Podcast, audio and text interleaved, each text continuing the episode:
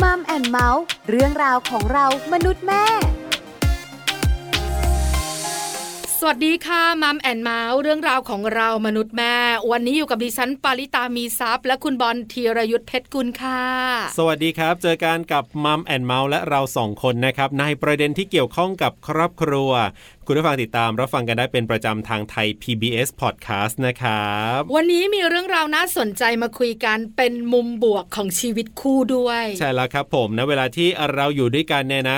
แรกๆมันก็หวานดีมีความสุขแฮปปี้ ค่ะ อยู่ไปอยู่ไปเนี่ยมันก็จะเริ่มมีปัญหา เริ่มมีความเบื่อหน่ายนู่นนี่นั่นตามมาเป็นระยะระยะด้วยเหมือนกัน หรือไม่นะคะเปลี่ยนจากความรักเป็น ครับ ความเคยชินคุณ ป บ ระ อล มาณนั้นประมาณนั้น เออ จริงจริงจริงเพราะฉะนั้นเนี่ยเรื่องของการที่เราใช้ชีวิตคู่อยู่ร่วมกันเนี่ยนะครับ แน่นอนว่ามันน่าจะต้องมีเรื่องของหลักอะไรบางอย่างที่จะทำให้ชีวิตคู่ของเราเนี่ยมั่นคงแล้วก็ราบรื่นแล้วก็มีความสุขได้นะ ผมคิดแบบนั้นเออ ถูกต้องแล้วค่ะ เราไปคุยเรื่องนี้กันในช่วงของ Family Talk ค่ะ Family Talk ครบเครื่องเรื่องครอบครัว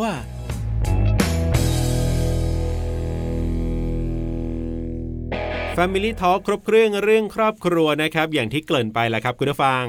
เรื่องของการใช้ชีวิตคู่นะ พออยู่ด้วยกันไปเนี่ยบางทีบางครั้งเราอาจจะเคยชิน เราอาจจะละเลยหลงลืมอะไรไปบ้างเหมือนกัน ก็ทำให้ชีวิตคู่เนี่ยไม่ค่อยมั่นคง แล้วก็ไม่ค่อยราบรื่น เพราะฉะนั้นวันนี้เนี่ยเดี๋ยวเรามีเรื่องของหลัก 7 ประการด้วยกันในการสร้างชีวิตคู่ให้มั่นคงและราบรื่นมาฝากคุณผู้ฟังกันนะครับ ใช่แล้วค่ะ มีแขกรับเชิญพิเศษของเรา วันนี้เนี่ยต้องยอมรับนะคะว่าแขกรับเชิญของเราเนี่ยไปเข้า ครับ คอร์ส เรียนรู้เรื่องนี้มา ใช่แล้วครับ หลัในการที่ทำให้ชีวิตคู่เนี่ยมั่นคงแล้วก็ราบรื่นด้วย วันนี้เราจะได้คุยกันกับคุณอิงนะครับ คุณลินดาชอวัฒนกุลนะครับ เจ้าของเพจบันทึกแม่อิงเลี้ยงลูกครับ จะได้มาคุยเรื่องนี้ให้เราได้ฟังกันครับ Family Talk สวัสดีครับคุณอิงครับ ค่ะ สวัสดีค่ะ คุณบอล คุณป่าค่ะ สวัสดีค่ะคุณอิงดีใจจัง ได้ ครับ คุยกัน ผม นะคะ ในช่วงของ Family Talk ใช่แล้วครั ครบบ เครื่องเรื่องครอบครัว ถูกต้อง วันนี้เราคุยกัน ครับ ในเรื่องของความรัก ใช่ ความสัมพันธ์ ฮะ ความรู้สึกของสามีภรรยา แล้วประเด็นนี้เนี่ยน่าสนใจมาก ๆ เลยทีเดียว มุมบวกมาก ถูกต้องครับผม ๆ ก่อนจะไปคุยกันต้องถามคุณอิงกันก่อนค่ะ ครับผมว่าคุณอิงแต่งงานมานานขนาดไหนแล้วครับเนี่ย ตอนนี้ก็แต่งงานมาหกปีแล้วค่ะ แต่งงานมา แล้ว ห ก็ กปี ค่ะ ครับ มีลูกกี่คนครับ คุณอิง อ่ามีลูกสองคนค่ะ แล้วก็คืออยู่ในท้องอีกคนหนึ่ง ว้าว เป็นสามสามคนค่ะ วัยไหนกันบ้างครับเนี่ยลูก ค่ะ ก็ลูกสาวคนโตอ่ะตอนนี้สามขวบแล้วค่ะแล้วก็ ครับ คนเล็กหนึ่งขวบกับแปดเดือนค่ะ ๆ อ่าสามขวบหนึ่งขวบกว่าๆ แล้วก็อยู่ในท้องอีกหนึ่งคนนั่นเอง ใช้แล้วในท้องนี่ ใช่ กี่เดือนนะคะ คุณอิง สามเดือนแล้วค่ะ โอ้นะคะ ฮะ อบอุ่นเชียร์ ตั้งใจจะมีสักกี่คนครับคุณอิงครับ ที่ตั้งใจเอาไว้ ตั้งใจตอนแรกคือสี่แต่ว่าตอนนี้เดี๋ยวขอดูคนนี้ก่อน นะคะว่าเป็นยังไงบ้าง นึ กนึกว่าจะเอา ดูตมสถานการณ์นะ ครับ นึกว่าจะเอาสักครึ่งทีมฟุตบอลหก โอ้ย ค ไหวน อ่ะ อ่า แต่เป็นความอบอุ่นนะคะ ในครอบครัวของเจ้าตัวน้อยหลาย ๆ คน ครับ ก็คึกคักดีแล้วก็ไม่เหงาด้วย ใช่แล้วครับผม วันนี้เราคุยกันในมุมของความสัมพันธ์ของสามีภรรยาแต่งงานมา 6 ปี ใช่แล้วครับ คุณอิงขายังหวานกันอยู่ไหมคะ ลูกสามแล้วเนี่ย นั่นน่ะสิ จริงๆ ก็เรียกว่าเพิ่มเติมคือมีความเข้าใจกันมากขึ้นนะคะ แล้วก็ ครับ มีความเห็นอกเห็นอกเห็นใจกันมากขึ้น อืม แต่ว่าถามว่าเรื่องเรื่องความหวานเนี่ยคือเราต้องเราต้องเป็นคนหมั่นเติมเติมคให้รับ กันนะคะ เพราะว่าแต่ว่าถามว่าเราบางทีเนี่ยแค่หันไปมองกันเนี่ยค่ะ ก็คือเรารู้แล้วว่าอีกฝ่ายหนึ่งคิดอะไรอยู่แบบเนี้ยค่ะ มันจะเป็น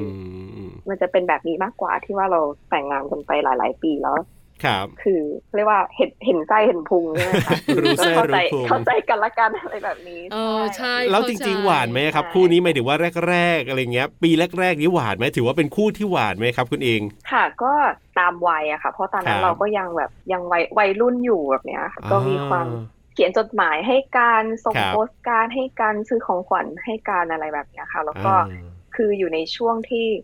เราต้องอยู่ห่างกันแบบว่าเจอกันปีละสองครั้งอย่างเงี้ยค่ะ อืมหมายถึงช่วง เพราะว่า แร เรา กๆใช่ไหมครับ ใช่ค่ะ ช่วงแรกๆเพราะว่าเราเราเราต้องอยู่แบบเหมือนเป็นรักระยะไกลแบบเนี้ยค่ะ อ๋อ ตอนนั้น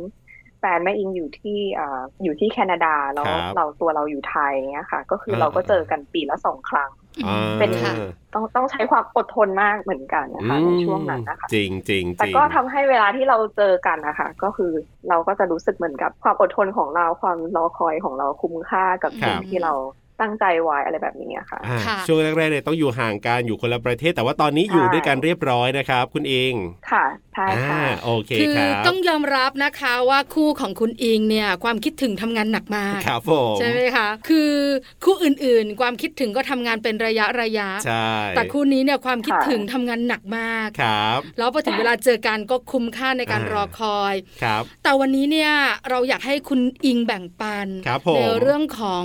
วิธีคิด อ่า การใช้ชีวิตคู่อย่างไร ครับ ให้ราบรื่นแล้วก็มั่นคงไงนะคะ ครับผม เพราะทราบมาว่าคุณอิงของเราเนี่ย อ่า มีความรู้ด้านนี้ ครับ เราก็น่าจะแบ่งปันให้กับคู่อื่นๆได้ด้วย ใช่แล้วครับเรื่องของหลัก 7 ประการนะครับในการสร้างชีวิตคู่ให้มั่นคงและราบรื่นนั่นเอง ต้องให้คุณอิงเล่าให้ฟังหน่อยละครับ ว่าหลัก 7 ประการนี้มันคืออะไรยังไงอะครับ ที่สำคัญนะคุณอิงนะอยาก ครับ รู้ว่าข้อมูลดีๆ แบบนี้ อ่า คุณอิงได้แต่ใดมาด้วย ครับผม คือเริ่มต้นจากว่าคือจริงๆเพิ่งเพิ่งได้อ่าเรียนรู้เรื่องนี้เนี่ยประมาณสักปีหนึ่งได้แล้วค่ะ ก็คือ ค่ะ ช่วงนั้นเนี่ยที่อ่าปกติเนี่ยเราจะไปคือคืออิงเป็นคริสเตียนนะคะเราก็จะไปไปโบสถ์ใช่ไหมคะ แล้วก็คือเขาก็จะมีคอร์สเกี่ยวกับการอ่าเกี่ยวกับเรื่องของการแต่งงานชีวิตคู่เนี่ยค่ะคื ค อ รับ เราก็รู้สึกว่าจริง ๆ ปัญหาในชีวิตคู่ของเราเนี่ยก็คือมีบ้างปะปายไม่ได้ไม่ได้แบบเยอะแต่ว่าเราเราก็อยากที่จะเหมือนกับ อ่าศึกษาเพิ่มเติมอะไรแบบเนี้ยค่ะ เพื่อให้เราเพื่อให้อ่าชีวิตคู่ของเรามั่นคงยิ่งขึ้นอะไรเงี้ยค่ะ ก็เลยเราก็เลยไปไปเรียนในคอร์สเนี้ยค่ะ ซึ่งคอร์สนี้ก็ดีมาก ๆ เพราะว่าเขา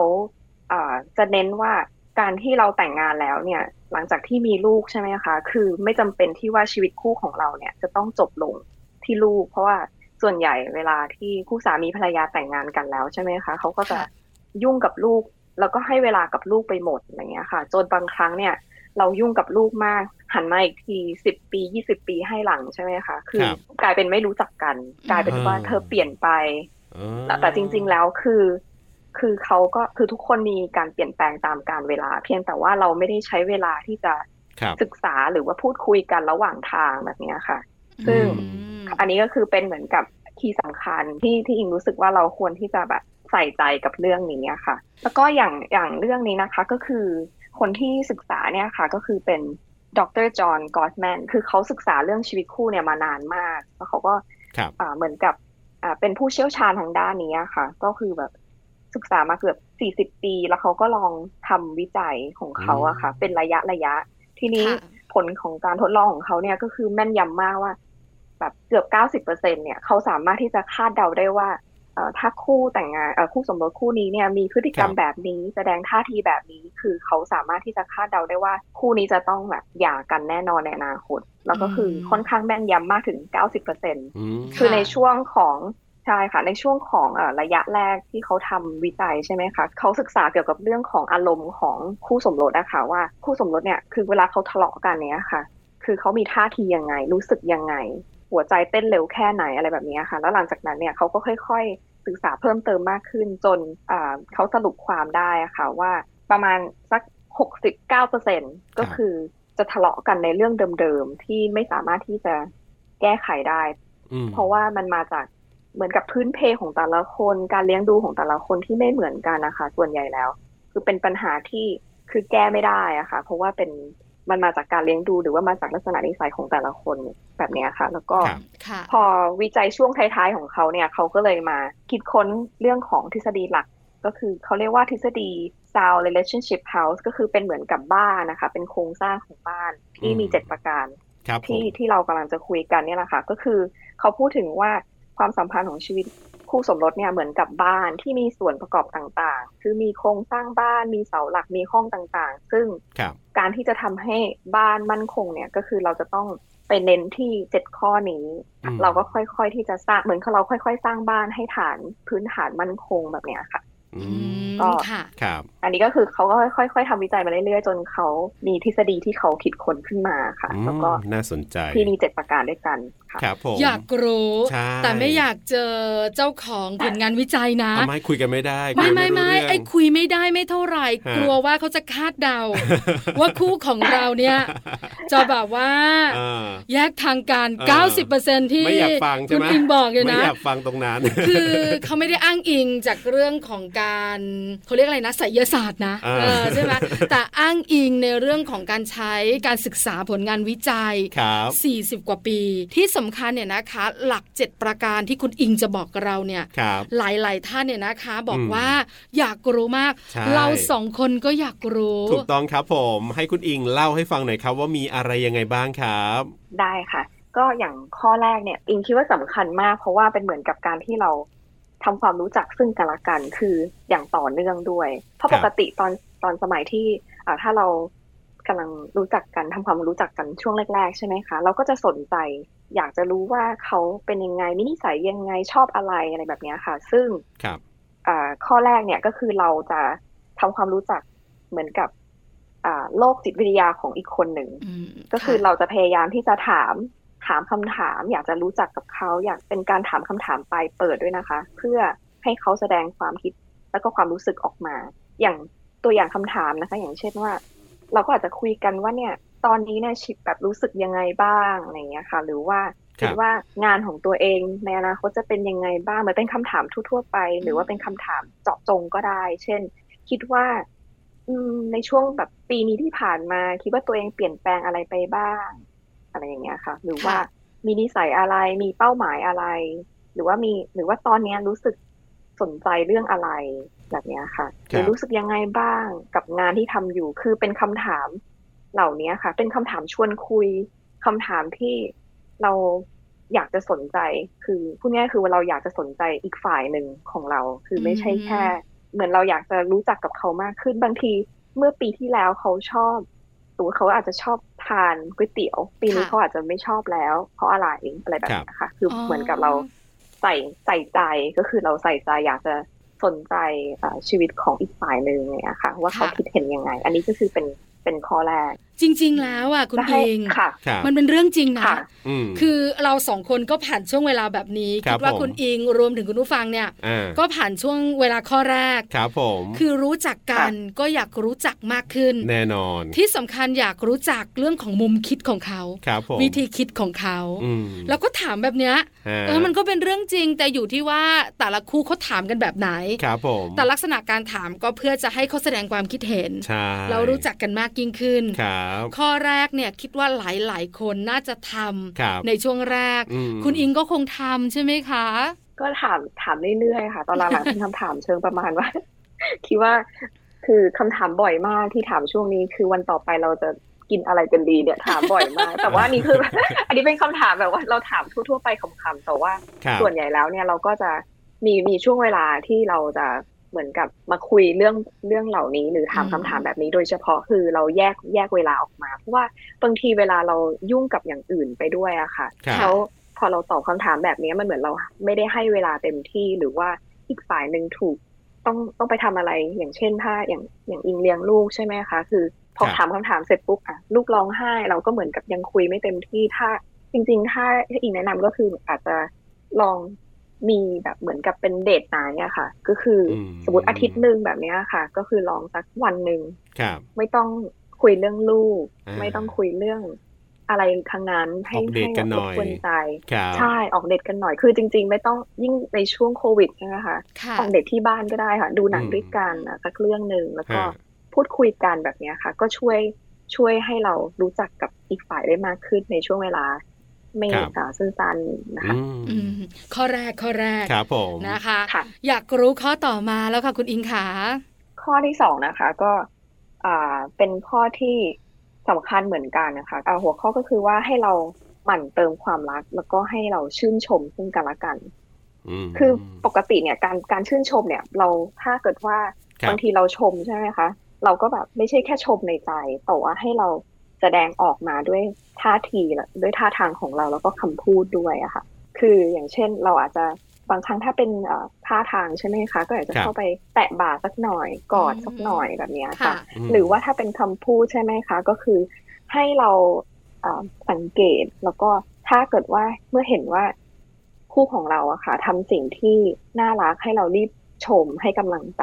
ครั เหมื บ อนกับให้ให้แสดงออกว่าเราเห็นนะ เราเห็นคุณค่านะ เราแล้วเราก็สื่อสารกันอย่างเช่น เอ่อคำพูดที่ที่เอ่อเดี๋ยวจะยกตัวอย่างให้ฟังอย่างเช่นแบบว่า ครับ ขอบคุณขอบคุณเธอมาก ๆ นะที่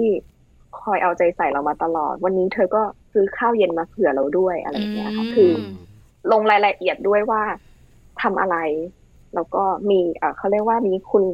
คุณลักษณะอะไร เช่นเป็นคำเหมือนคำคุณศัพท์อะค่ะอย่างเช่น ครับ วันนี้เธอรอบคอบมากเลยนะ ที่เธอเอาเอกสารมาให้ ไม่อย่างนั้น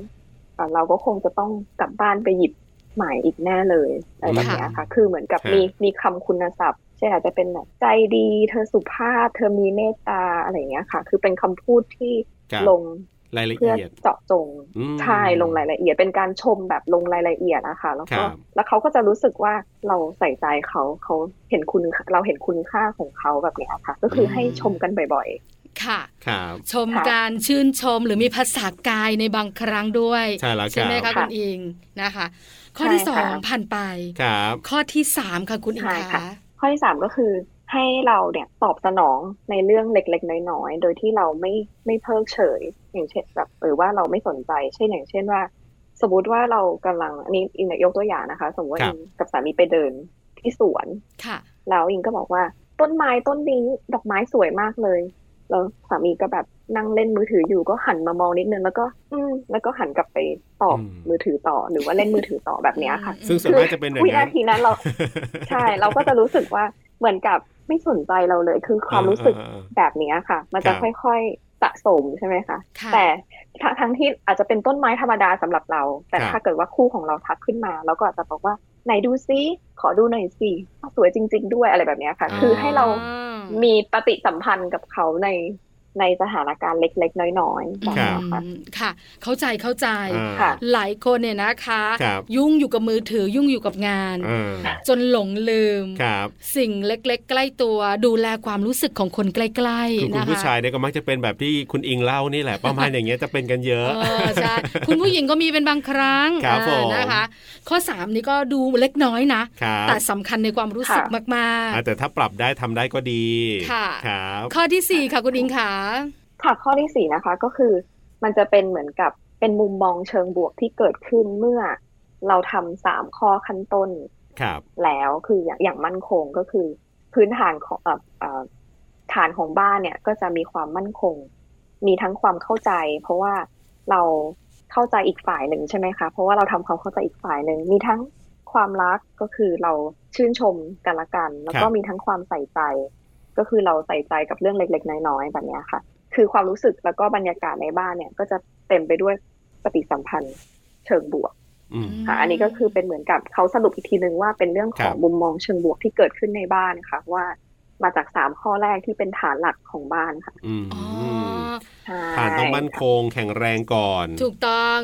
เราถามเพื่อรู้จักกันมากยิ่งขึ้น ครับ เพื่อจะรู้ว่าแต่ละฝ่ายคิดอย่างไรนะคะ อ่า แล้วก็มาหมั่นเติมความหวานให้กัน ครับผม ใช่ไหมคะ แล้วก็ขอบคุณ อ่า แล้วก็บอกสิ่งที่เขาทำให้เราอะไรต่างๆ เนี่ยเป็นสิ่ง ครับ ดี ครับ ๆ แล้วก็ใส่ใจเรื่องเล็กๆ น้อยๆ ซึ่งกันและกัน ถูกต้อง ส่วนข้อที่ 4 จะเกิดขึ้นแน่นอนคือปฏิสัมพันธ์เชิงบวก อืม ในครอบครัวนะคะ ฮะ เออนี่คือรากฐานที่มั่นคงของบ้านจริง ๆ นะ ครับ แล้วก็เปรียบเทียบกับความรักของคนสองคน อืม นะคะ แล้วข้อที่5ล่ะคะคุณอิงขา ข้อห้านี่เป็นเหมือนกับจริง ๆ แล้วคือเขาบอกว่าเป็นข้อที่สำคัญมากๆ ก็คือเป็นเหมือนกับจะชีวิตคู่เนี่ยจะสามารถอืมอยู่รอดไปได้ถึงฝั่งเนี่ยก็คือข้อนี้เป็นสิ่งที่สำคัญมากว่าคู่คู่สมรสเนี่ยจัดการกับจัดการกับเรื่องนี้ยังไงก็คือเป็นการจัดการเวลาที่เราทะเลาะกันนะคะ อืม ค คื รับ อใน ค่ะ การที่เรามีความขัดแย้งเกิดขึ้น เพราะว่าส่วนใหญ่เนี่ยคืออย่างที่ในวิจัยของเออคุณด็อกเตอร์บอกมาใช่ไหมคะว่า ครับ กว่า 70%เนี่ยจะเป็นปัญหาที่แก้ไขไม่ได้ คือเป็นปัญหาที่อยู่ตลอดไป เนื่องจาก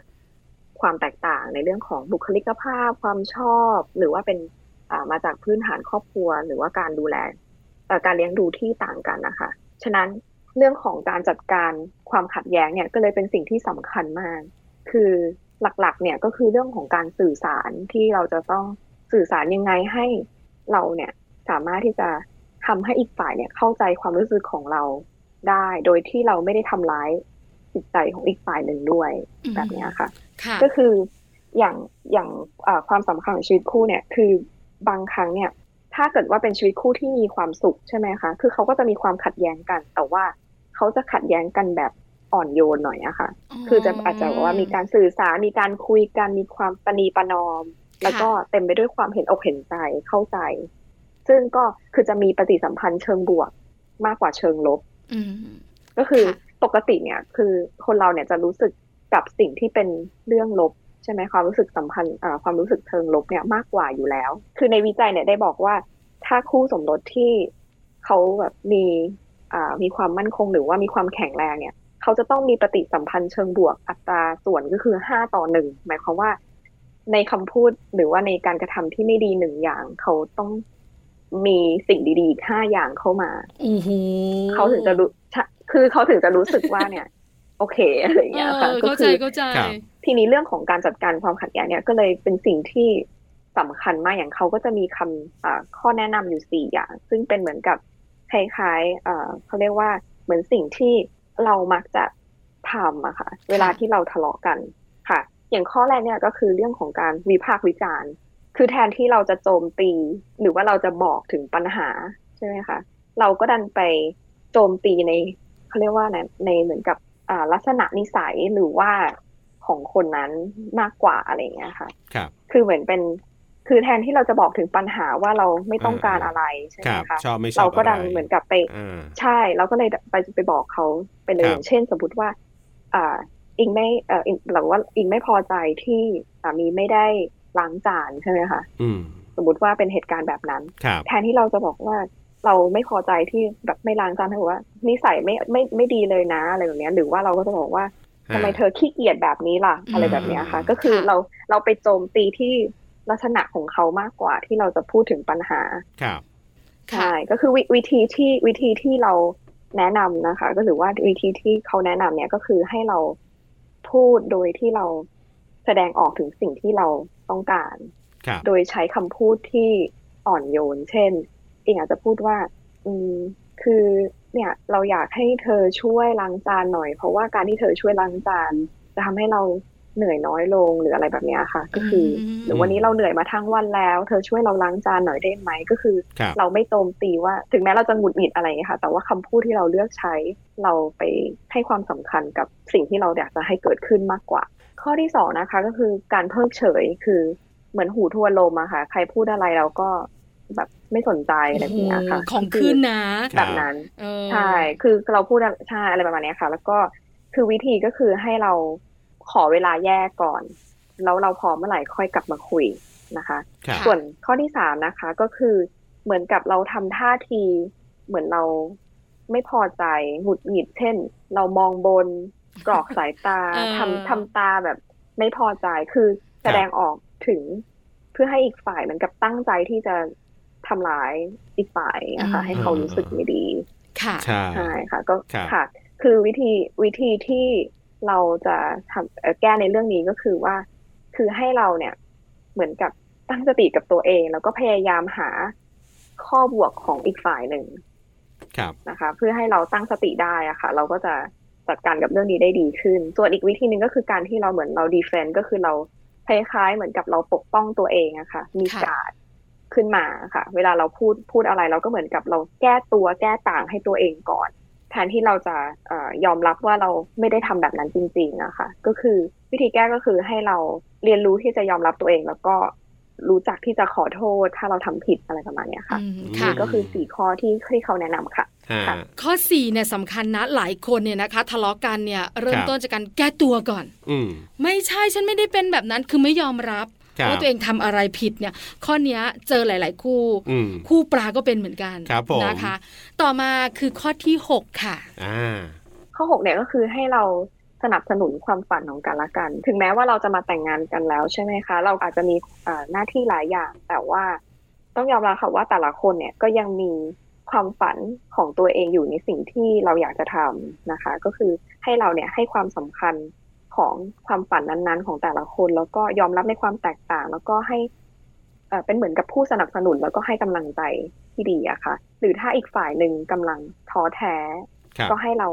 สร้างแรงบันดาลใจให้กัน อันนี้ก็สำคัญนะ ครับผม สนับสนุนความฝันของเขานะคะ ใช่ เป็นเรื่องที่ดีมาก ครับ ๆ ข้อสุดท้ายแล้วล่ะ อยาก ค่ะ รู้อยากรู้ข้อที่ ค่ะ เจ็ด ที่สำคัญที่สุดก็คือให้เราใช้ชีวิตคู่สร้างชีวิตคู่อย่างตั้งใจ แล้วก็มีความหมาย โดยที่เราสร้างและแบ่งปันเป้าหมายในชีวิตด้วยกัน คือเราให้เราคุยกันค่ะ ว่าเรามีเป้าหมายอะไรด้วยกันสำหรับการใช้ชีวิตคู่นี้ ค่ะ ค่ะ คือเมื่อเรามีมีเป้าหมายเดียวกันใช่ไหมคะเราก็จะสามารถที่จะเข้าถึงอีกฝ่ายได้ แล้วก็เป็นเหมือนกับคู่ชีวิตจริง ๆ ที่เราจะเดินไปด้วยกัน ถึงแม้ว่า วันหนึ่งที่เราถึงถ้าคนที่มีลูกแล้วใช่ไหมคะ ก็คือ